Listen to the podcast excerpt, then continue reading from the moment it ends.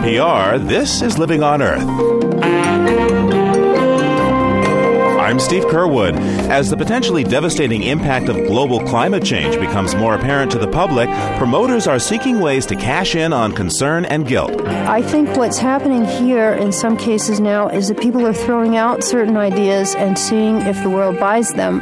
And if the world buys them, these people will make money whether there's scientific proof or not. Sound science or fertilization folly, selling the public on personal ways to mitigate global warming. Also, the cruise ship industry has been hit hard by the travel slowdown. Now it's facing criticism over its dumping practices. Frankly, these are large floating cities, and they have all the same kinds of effluent and pollutant streams that a city does but without the same kind of monitoring and enforcing that cities have. We'll have those stories and more this week on Living on Earth right after this. Support for Living on Earth comes from the National Science Foundation and HeritageAfrica.com.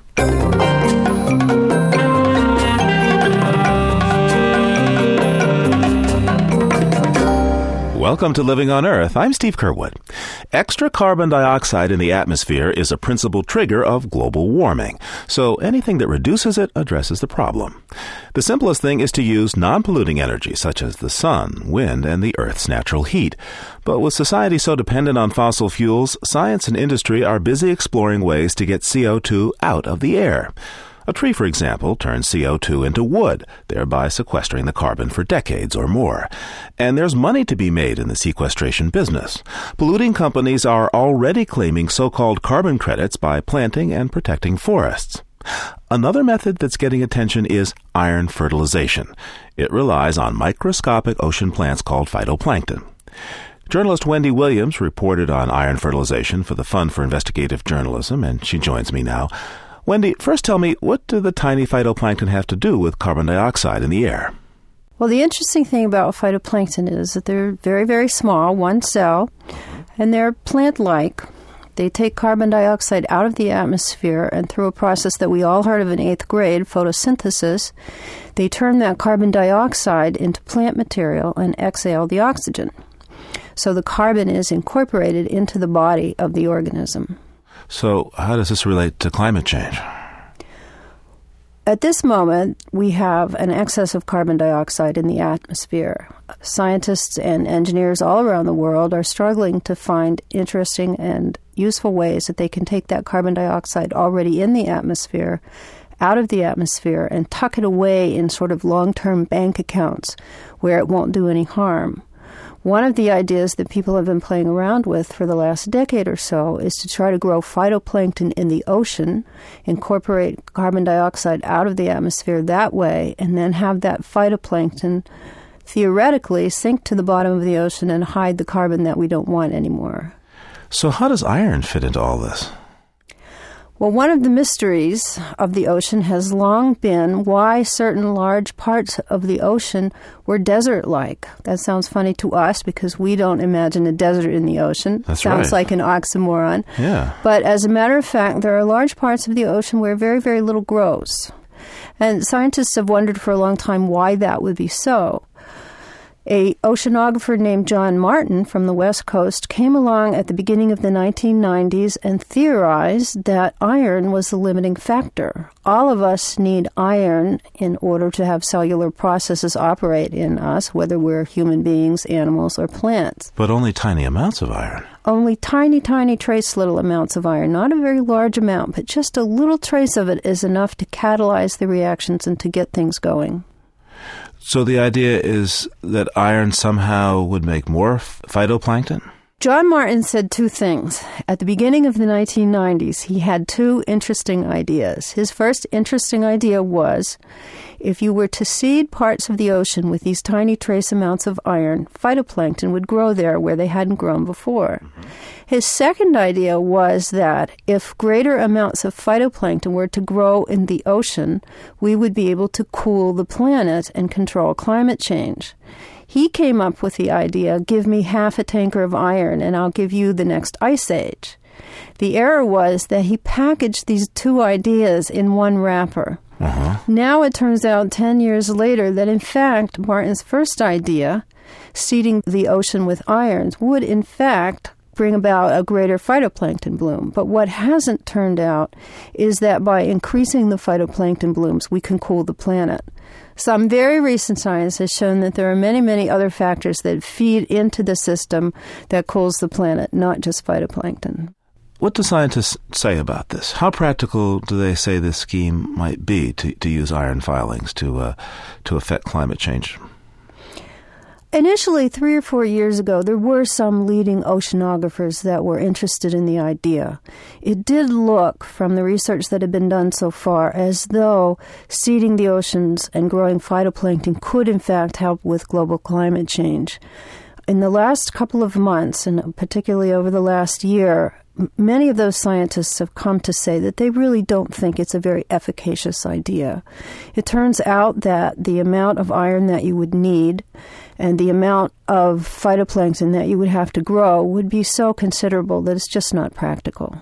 What would this do to the biology of the ocean? The scientists that I've spoken with have a number of concerns about how the biology of the ocean could be affected. Inducing large scale phytoplankton blooms in the ocean could deplete the ocean of oxygen, which is needed by other organisms that live in the ocean. It could create gaseous effects which might be released back into the atmosphere and heat up the atmosphere instead of cool it off. It could upset the um, food chain in the ocean so that other organisms that we hadn't expected to be there and that really don't belong there might suddenly show up. It could be that by adding iron to certain parts of the ocean, we might be encouraging the wrong kinds of phytoplankton to live in the ocean rather than the, the kinds of phytoplankton that normally live there. We don't actually know. One thing you said there that really intrigued me the notion that this could perhaps make global warming worse. Well, there is some science now to show that it could have the reverse effect. John Martin was playing around and said a half a tanker of iron will bring you the ice age, but some science actually researching that idea has shown that in some cases it could heat up the climate. Large phytoplankton blooms may in fact absorb sunlight from the sky and they may heat up the ocean, which of course could heat up the climate. It could have all kinds of effects that we can't foresee. So, what else have we learned from real studies of, of trying to seed the, the ocean with iron filings, scientific studies? Well, researchers have learned a lot of very profitable things, and every one that I spoke with, all of the researchers with whom I spoke, were very enthusiastic about being allowed to go on to continue to do these kinds of small scale studies. They're learning all about carbon pumps, they're learning about ocean circulation. They need to know much, much more about phytoplankton. Phytoplankton is sort of a generic name for a number of different organisms, and we understand very little about them, why they're in the ocean, where they go, who eats them, who eats the ones that ate them. And what researchers are doing now is using this as a kind of tool in order to learn a lot more. Now, as I understand it, there is some interest in large scale uh, iron fertilization, uh, iron ocean fertilization uh, projects. Who is interested in, in promoting such things? There have been several companies that initially thought that it would be a good idea. Seven different patents to date have been taken out on this as a way to sell carbon credits that might or might not be tradable on the international market. Most of them are waiting to see. I went out to California in January to talk with someone who already is out there marketing it. Uh huh. What's going on there?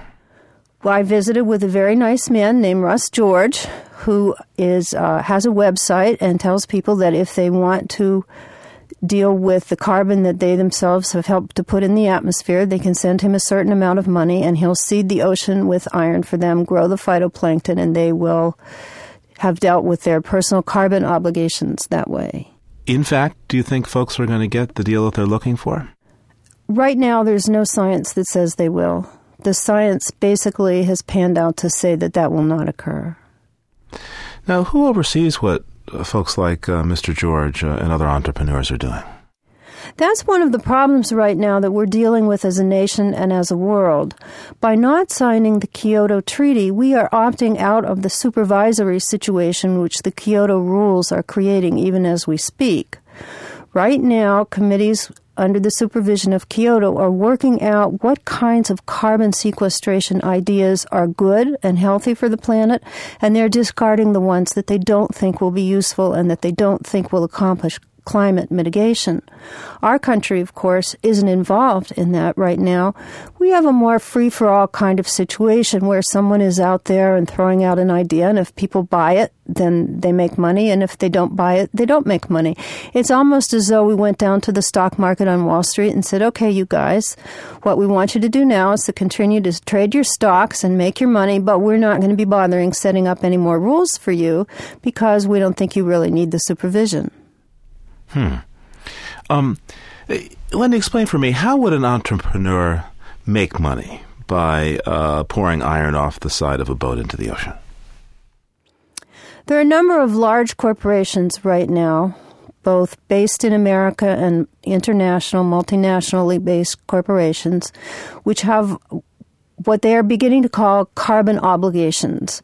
Most large corporations now that emit greenhouse gases understand that they will have to find some ways to control those emissions in order to have the rest of the world look upon them as positive business people.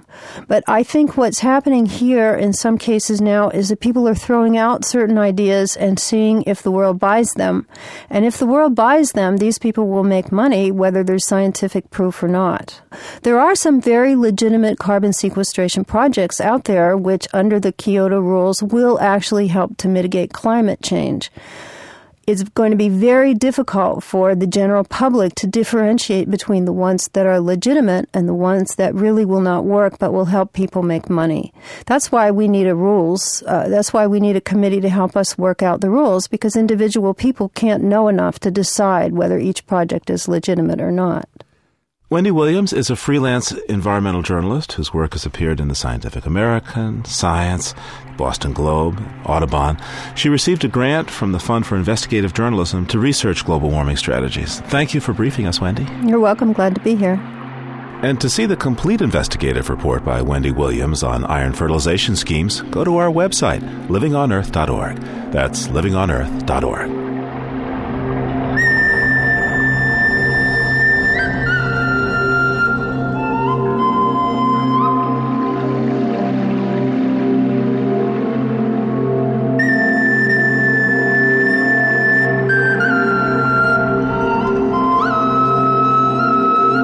Coming up in Mexico, a big flap over a tiny fly. First, this environmental consumer note from Cynthia Graber.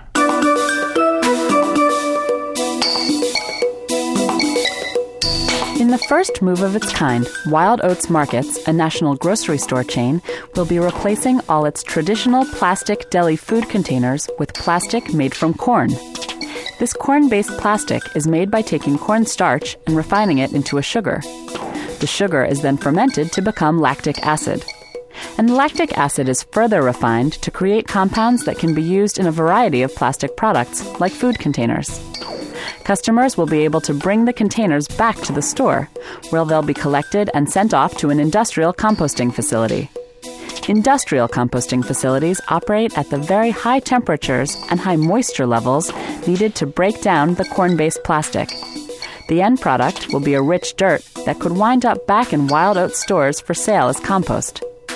Wild Oats plans to introduce its new deli holders in its Pacific Northwest stores, then take the corn based plastic containers nationwide. The makers of the containers say using corn instead of petroleum greatly reduces their greenhouse gas emissions. That's this week's Consumer Note. I'm Cynthia Graber.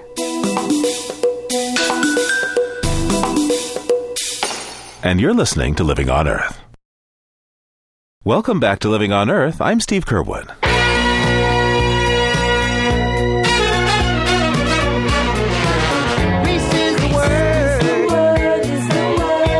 131 years ago this week, Brooklyn based chemist Robert Chesebrough wrote the U.S. Patent Office about his new invention. He called it a thick, oily, pasty substance, semi solid in appearance and unobjectionable in odor.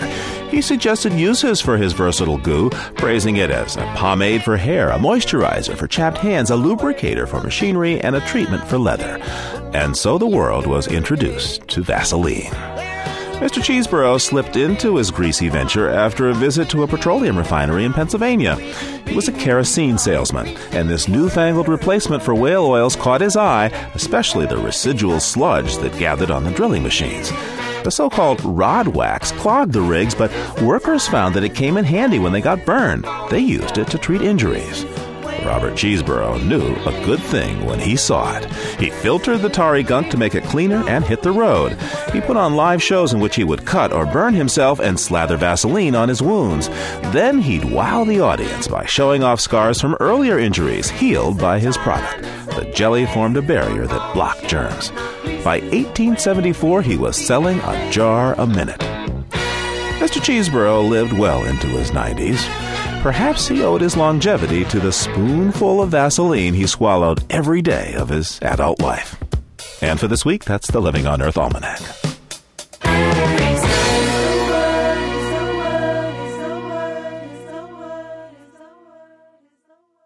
The Mediterranean fruit fly is one of the most destructive agricultural pests. Medflies can attack as many as 200 kinds of fruits and vegetables, and their hatching eggs can ruin tons of produce in a short amount of time. For three decades, the United States, Mexico, and Guatemala have cooperated in a program to eradicate the bug. In Mexico, it's called the Moscamed program, and it claims great success in controlling medfly outbreaks. But as Tatiana Schreiber reports from Chiapas, it's been controversial. The Mayan Indian coffee farming community of Peña Blanca is just outside the Montes Azules Biosphere Reserve in southeastern Mexico.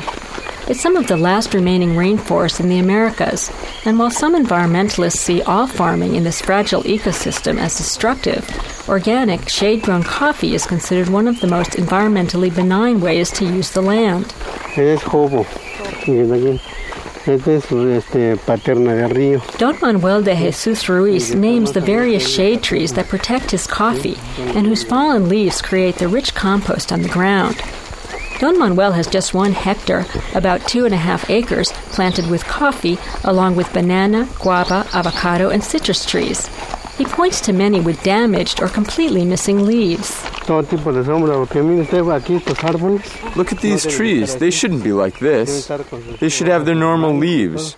But the fumigation affected them so much. Look at those. They don't have leaves. hojas. Están acá totalmente They're completely ruined. Don Manuel and other farmers here are furious about what they say is a threat to their livelihoods, to their attempts to farm organically, and to the ecology of the area. Two or three years ago, medflies were detected in southern Mexico, which had been free of the pest since the early 80s. The government response was to go on the offensive. The first step was aerial insecticide spraying, followed by the release of millions of sterilized medflies to halt reproduction. From 1978 through last year, the Moscamed program's insecticide of choice was malathion. Agronomist Pablo Muench Navarro is director of the Institute of Natural History and Ecology for Chiapas. He says malathion is not known to defoliate trees, but after a visit to the region, he believes the farmers' complaints have merit. Y a mí me parece que sí hay una afectación sobre los cafetales, sobre los árboles de sombra, ¿no? In my opinion, there is damage to the coffee trees and the shade trees from the spraying. In addition, it appears to me that the substances they're using are strong, strong agrochemicals. Son fuertes. Muench speculates that perhaps an error, like the use of the wrong concentrations of the chemical, could be at fault. Medfly officials attribute the problems to severe drought followed by heavy rains. Aside from defoliation, farmers also complain that the spraying caused their fruits to be small, to mature and rot early, and to have dramatically reduced yields. They also point to an explosion of worms in their fruit and new outbreaks of pests such as the coffee borer. Hilda Morales is a specialist in biological control of pests. She says if large numbers of beneficial insects, including pollinators and natural enemies of pests, were killed off by the insecticide, these are just the kinds of results farmers might see. pudiera haber un efecto en cuanto a menor producción de frutos. It could have had an effect, both in terms of lower yields of fruit and an increase in pests, not only with worms, like those of fruit flies, but also many others. In 2001, the Moscamed program switched from malathion to spinosad, which it claims is less toxic to non target insects. According to U.S. EPA documents, however, spinosad too is highly toxic to beneficial honeybees. Along with concerns about the environment, some local residents fear the Moscamed program has political goals. Monteflor is another primarily Indian community not far from Peña Blanca. This part of Chiapas is home to the Zapatistas, a rebel movement that staged a military uprising in 1994. Zapatistas here have formed their own autonomous municipalities, refusing government aid. Fue cuando el ejército eh. Olivia Morales is mayor of Monteflor. He says the community received no notice of the spraying. He believes the Moscamed program is part of a government effort to weaken the Zapatistas by destroying their crops. Eso lo, lo manejaron con un fin este, político. They did this with a political motive, because this way they could get the communities to stop resisting. Because when you don't have anything to eat, well, you have to take the handouts of the government, and the communities here have always refused to take handouts. We have been in resistance, not receiving anything. It was part of a strategy of low intensity war from the beginning. The Moscamed program is funded largely by the U.S. Some farmers in the area think its goals are economic more than political, part of a plan to destroy their crops so U.S. farmers can take over their markets. In Monteflor and another local town, residents are so angry with the program that at one point they detained three of its trucks. The workers were let go, but residents held the trucks for several months, demanding that the government compensate them for the damage they blame on the program. So far, no compensation has been awarded, and Moscamed officials deny the program has any mission other than control of the fruit fly.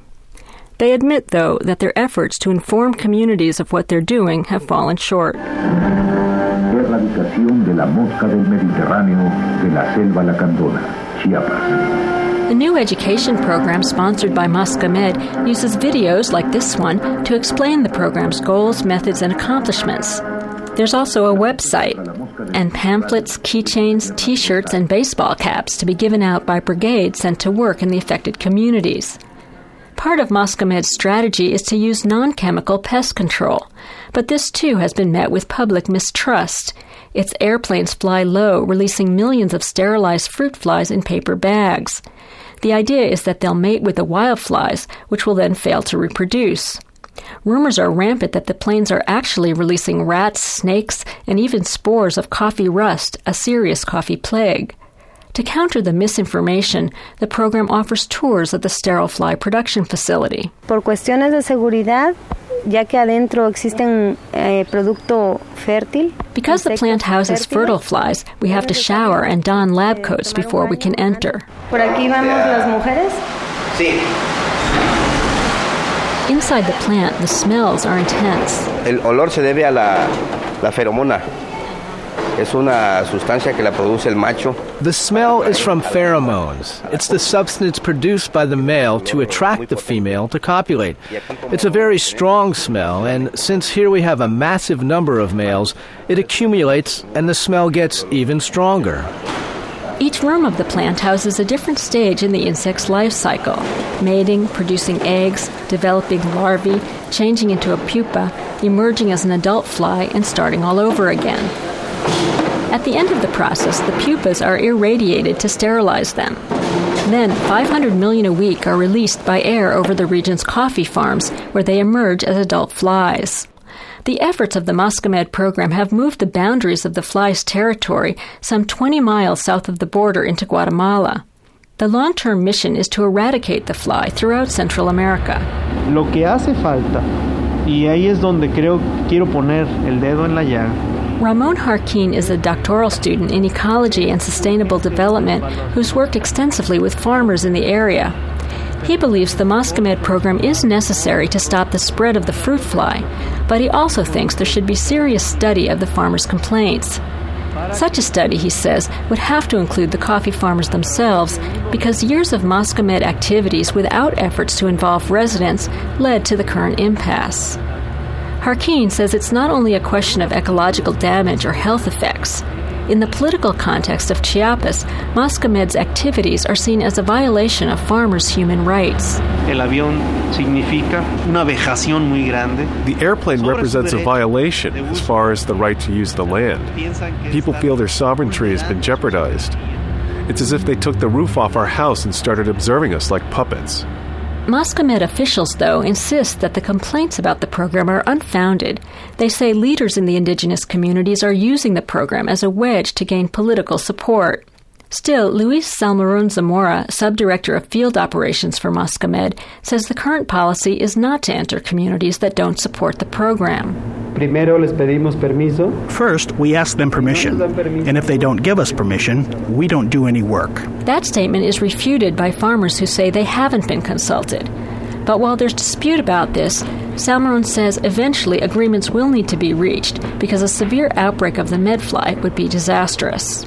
Si México no combatiera la, la mosca del Mediterráneo aquí en Chiapas, If we didn't fight the medfly here in Chiapas, we'd run the risk that 10 million tons of fruits and vegetables would not be sold.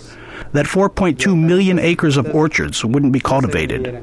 Annually, the value of that lost production, if we didn't combat the Mediterranean fruit fly, would be $3.5 billion. Salmeron says the program's relying more and more on sterilized flies to attack the medfly problem.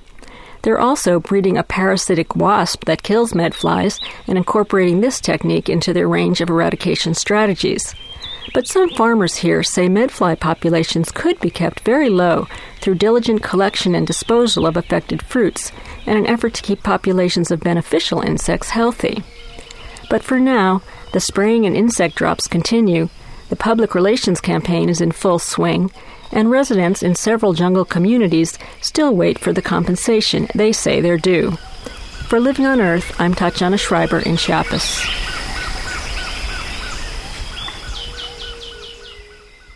The sun was high in the sky when we spotted him low in the grass on the African savannah. Crouched, tail twitching to and fro with a menacing rhythm, a huge leopard was eyeing a herd of passing water buffalo. Water buffalo are some of the most dangerous animals in the African wilds. They have such a hard helmet of horn that even a hunter with a high powered gun faces doom from a charging buffalo unless his first shot is expertly placed.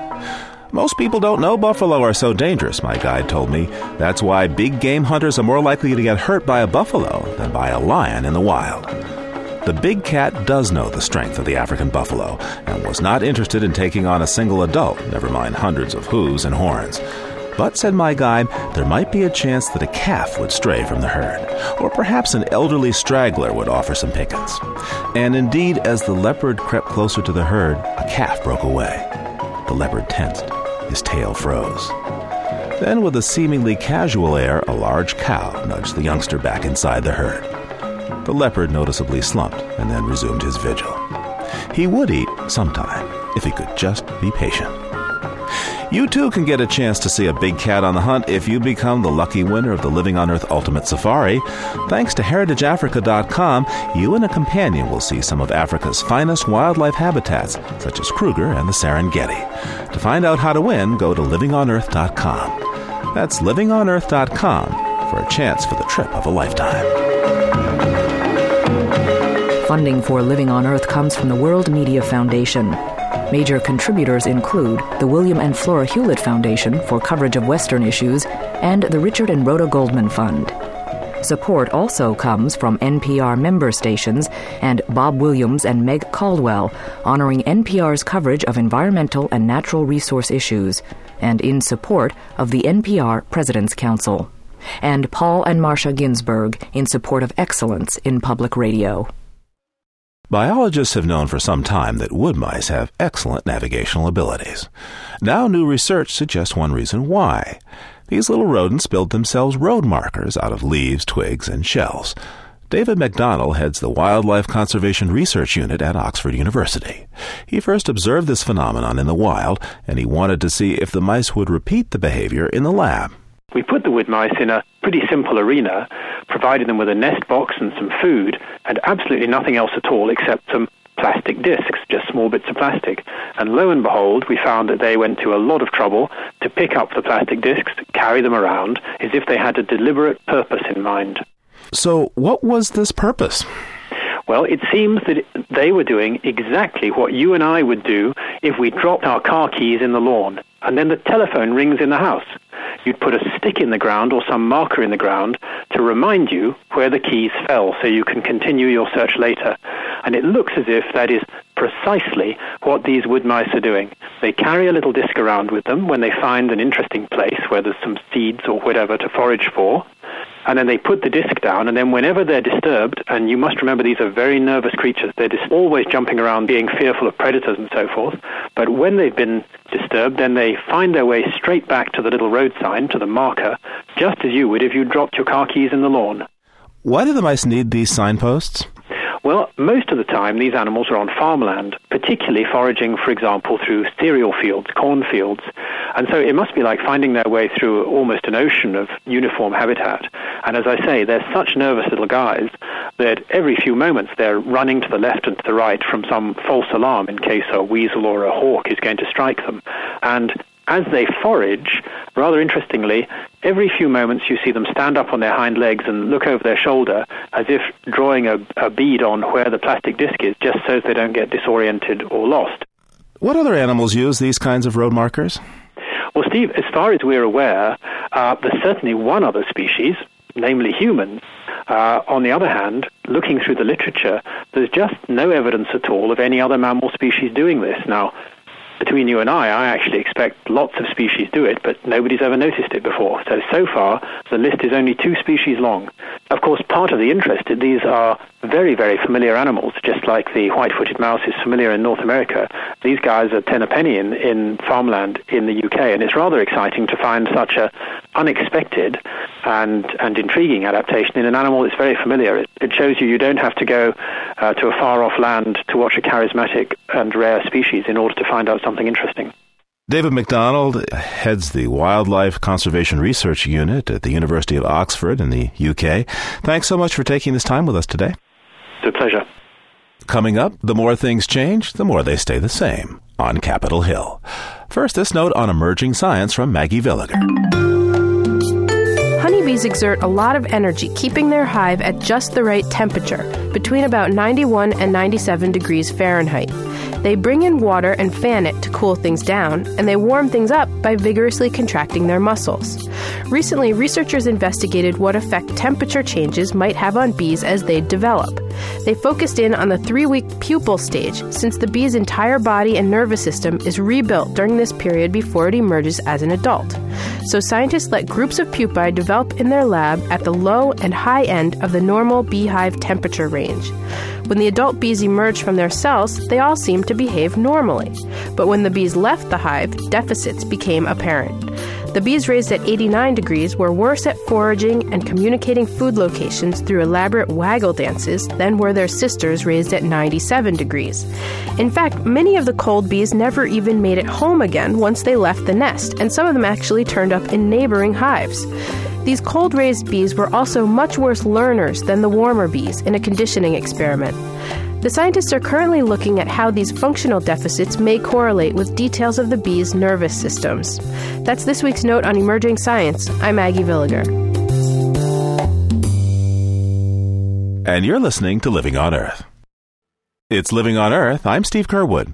This year, about 8 million people will board a cruise ship. Sailing from port to port, they may not consider the environmental impact of their adventure, but pollution in the form of wastewater, garbage, and oil from the growing fleet of floating resorts worries some critics. Sandy Hausman reports from Monterey Bay. Monterey Bay is the nation's largest marine sanctuary, a protected area that runs from just north of San Francisco south to Cambria, extending an average of 35 miles from shore. It's home to 26 endangered or threatened species, including leatherback and green sea turtles, California sea otters, harbor and elephant seals, and migrating whales. The people who live along this 400 mile stretch of coastline treasure it, and many are now concerned about the impact that cruise ships could have here. 13 are expected to dock at Monterey this year, and San Francisco is building a new terminal that could eventually welcome many more.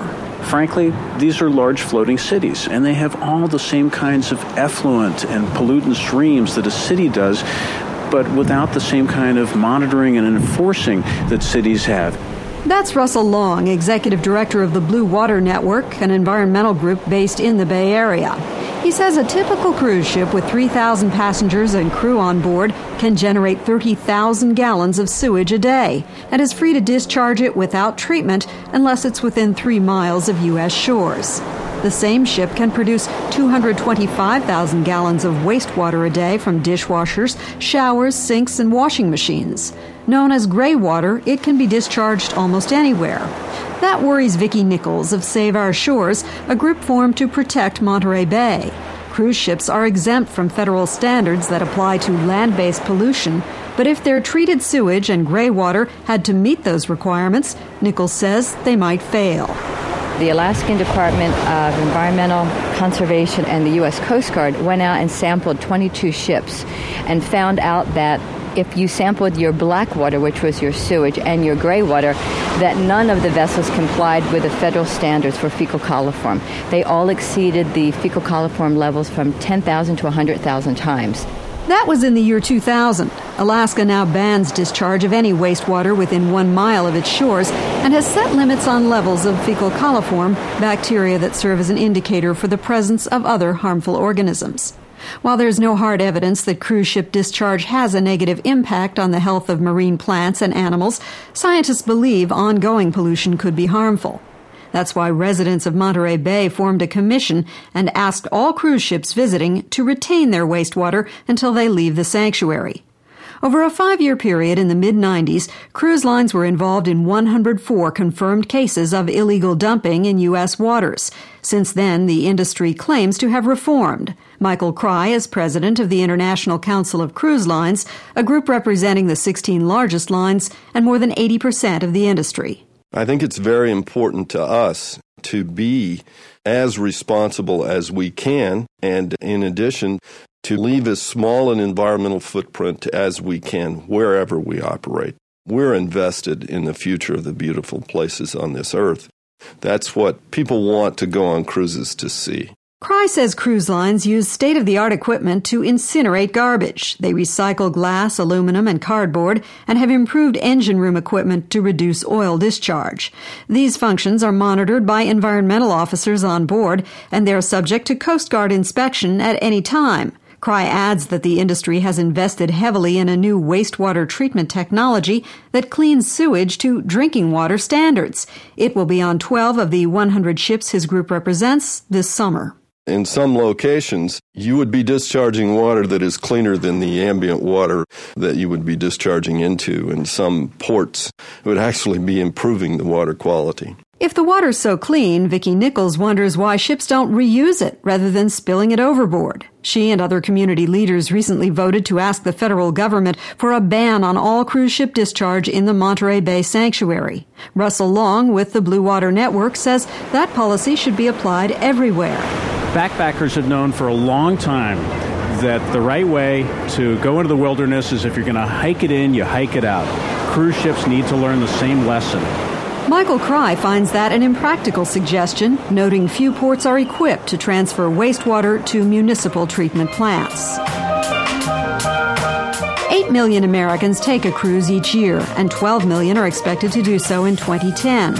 Faced with the prospect of so much growth, environmental groups are increasing efforts to strengthen national and international laws against dumping at sea.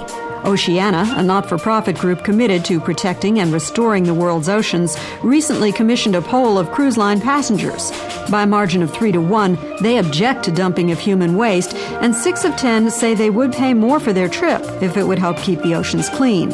In Santa Cruz on the Monterey Bay, Vicki Nichols applauds that news. Think as a nation, we really ought to address this on a federal level, um, both nationally and internationally, because these vessels go in and out of ports all around the world. And it's one thing to say, let's protect our backyard, our marine sanctuary, but I think we all really need to say, let's protect our oceans and set up the right legislation to do so.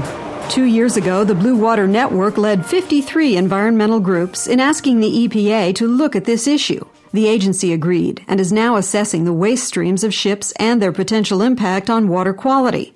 Officials say they will use that information to decide whether new regulations or voluntary programs are needed.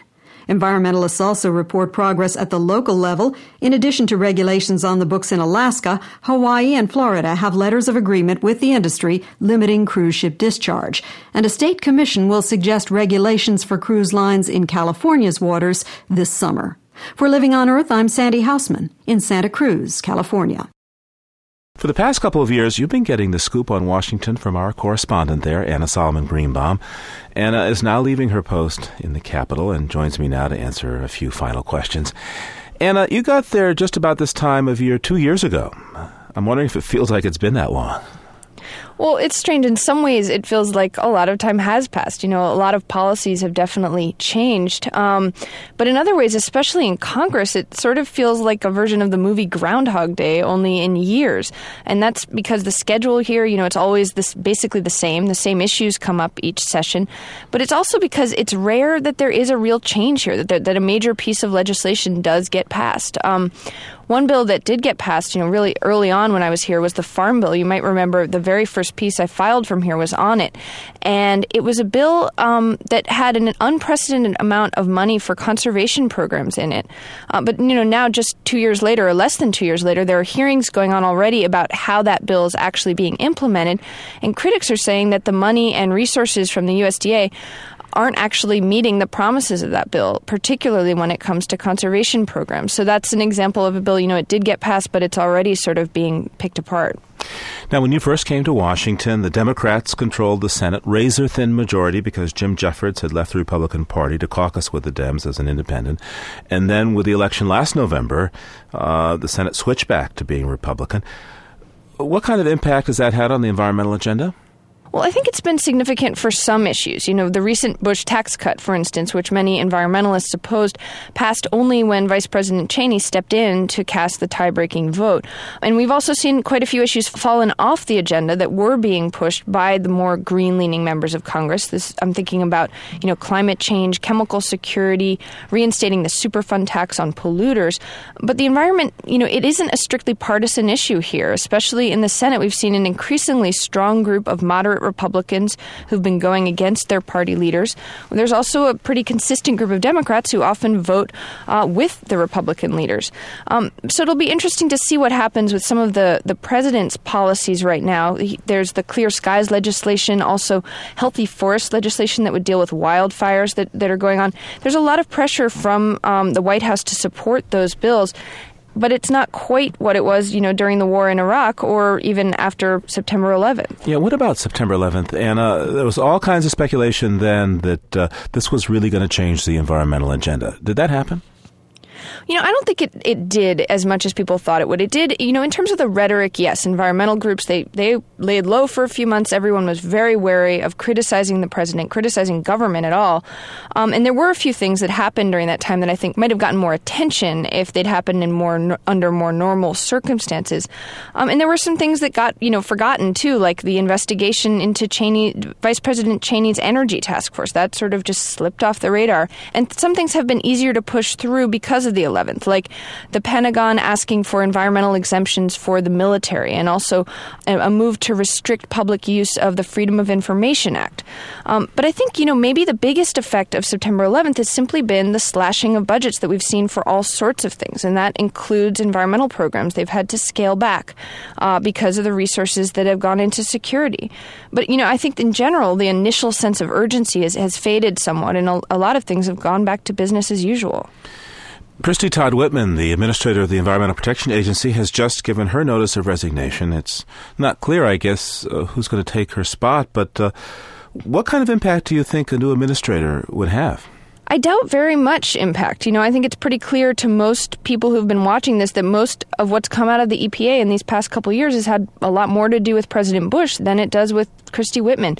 She's been in direct conflict at times with the White House, and you know, she herself acknowledged that Colin Powell at one point called her a wind dummy for you know having to be the messenger on some of the more controversial announcements she had to make. You know, you remember the administration's decision not to support the Kyoto Climate Change Treaty, um, its weakening of some Clean Air Act provisions. So I'm guessing that the White House is probably going to continue to do what it's been doing, no matter who's heading that the EPA. Uh, where the impact might be felt would be more in next year's elections. I think, Steve. Um, everybody's going to be looking at this choice of EPA administrator in terms of how it affects the administration's environmental image. What about those elections? How will the environmental agenda play there? Conventional wisdom around here is that not much gets done in an election year. It's a time when people like to have their battles, you know, neatly wrapped up. They don't want to be seen as vulnerable. I think both for the administration and within Congress, it's likely that whatever's going to happen, it'll have to be relatively soon. So we might see, probably going to see um, them reauthorizing a transportation bill, maybe finishing up an energy bill finally. Uh, we might see some of this other legislation that, that the administration is pushing so they can count it as victories next year. Um, and I think also one thing we're probably going to see, I, I bet, in the run up to the elections is at least you know one piece of environmental policy coming out of the administration that's relatively benign, non-controversial, maybe something akin to the hydrogen car initiative they announced last year, um, but you know something that will draw some positive press and basically stump environmentalists who are themselves going to be trying to make the public remember a lot of the rollbacks that have been going on since January 2001. Anna Solomon Greenbaum is Living on Earth's Washington correspondent, wrapping up two years there. Thanks so much, Anna, for your service and your reporting. You're welcome, Steve. As time marches by, a sense of one's own mortality sinks in. Memory may go first, followed by other increasingly persistent signs of aging. Writer and physicist Alan Lightman is all too aware of his own mortality and wonders if there's an environmental basis for the limit of the human lifespan. I've reached the age where I see new gray hairs and craggy wrinkles in the mirror each week. My gait is not quick like it used to be. Once my skin was smooth, life stretched in front of me like the ocean. I remember an essay by the physician and writer Lewis Thomas in which he said that the human body just seems to fall apart after 75 or 100 years. Even without any particular disease, we just crumble after a while. And that got me to thinking why do we live about a hundred years? Why isn't the human lifespan a few days or a million years? A big hint, it seems to me, is that most animals on Earth live about the same length of time. An average mouse lives about four years, an elephant about 70. Although these lifespans may seem far apart, in cosmic terms, there isn't much difference between a few years and a hundred. So, why do all animals live about the same length of time? What do we all have in common? One factor we share is that we all depend directly or indirectly on plants. For all vegetation on Earth, the year is an especially important unit of time. Plants must live at least one year in order to bury their roots and seeds, push through the earth in warm air, bear fruit, and then sleep again through the winter. Since we animals are part of the food chain, a full cycle of plant life, in other words, a year, is also a minimum length of lifespan for us. But a relatively small number of years is also a maximum. After we've lived long enough to reproduce, we've done our job as far as Mother Nature is concerned. Like an engineer creating a bridge, nature designs with economy. So the year is the yardstick by which Mother Nature measures all life. But Mother Nature is part of a much larger design. A year is the time for the Earth to orbit the Sun, and that time is set within limits by the pull of gravity, the mass of the Sun, and the boiling point of water. The fundamental laws of physics require that the length of the year on a habitable planet, and thus the length of an average animal's life, couldn't be vastly different from what it is. As I stare again in the mirror, I feel an odd kinship with all living things, and even non living things. It seems both beautiful and strange that the grand pageant of our lives, from birth to passionate courtship to parenthood to old age, is somehow determined by the charge of an electron, the mass of a proton, the size of the quantum. Alan Lightman is author of Einstein's Dreams and teaches writing at the Massachusetts Institute of Technology.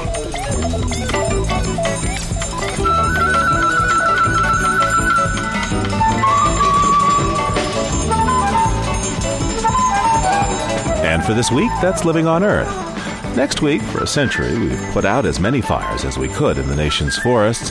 Some say that's only made them overgrown and flammable, creating a new kind of catastrophic wildfire. But others say these fires are neither new nor catastrophic. You see the pictures on TV, the flames just totally out of control, and everything being consumed. But everything really wasn't consumed. It doesn't become a sterile landscape, it becomes a changed landscape. Science, forests, and the fire, next time on Living on Earth. And remember that between now and then you can hear us anytime and get the stories behind the news by going to livingonearth.org. And while you're there, you can also get a chance to win a safari for two to Africa. That's livingonearth.org.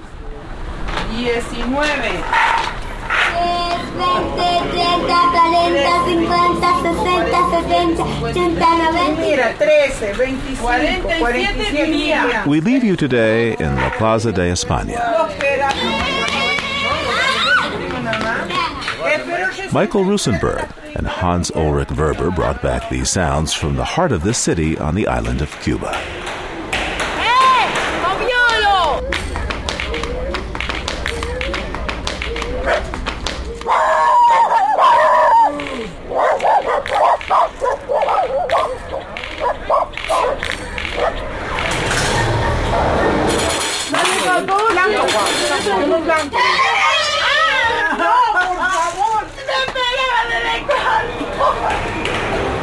Living on Earth is produced by the World Media Foundation in cooperation with Harvard University. You can find us at livingonearth.org. Our staff includes Jennifer Chu, along with Tom Simon, Jessica Penny, Al Avery, Susan Shepard, Carly Ferguson, and Liz Lempert. Special thanks to Ernie Silver. We'd like to give a special thanks to Catherine Lemke and Nathan Marcy as they finish up work as interns here. We also have a fond farewell for Chris Engels, our technical director who's off to TV land. Just remember, Chris, television is just radio with pictures. Allison Dean composed our themes. Environmental sound art courtesy of Earth Ear. Ingrid Lobet heads our Western Bureau. Diane Toomey is our science editor. Eileen Bolinsky is our senior editor. And Chris Ballman is the senior producer of Living on Earth. I'm Steve Curwood, executive producer. Thanks for listening. Funding for Living on Earth comes from the National Science Foundation, supporting coverage of emerging science, and the Corporation for Public Broadcasting, supporting the Living on Earth network, Living on Earth's expanded Internet service. Support also comes from NPR member stations and the Annenberg Foundation. And Tom's of Maine, maker of natural care products and creator of the Rivers Awareness Program to preserve the nation's waterways. Information at participating stores or tomsofmaine.com. This is NPR, National Public Radio.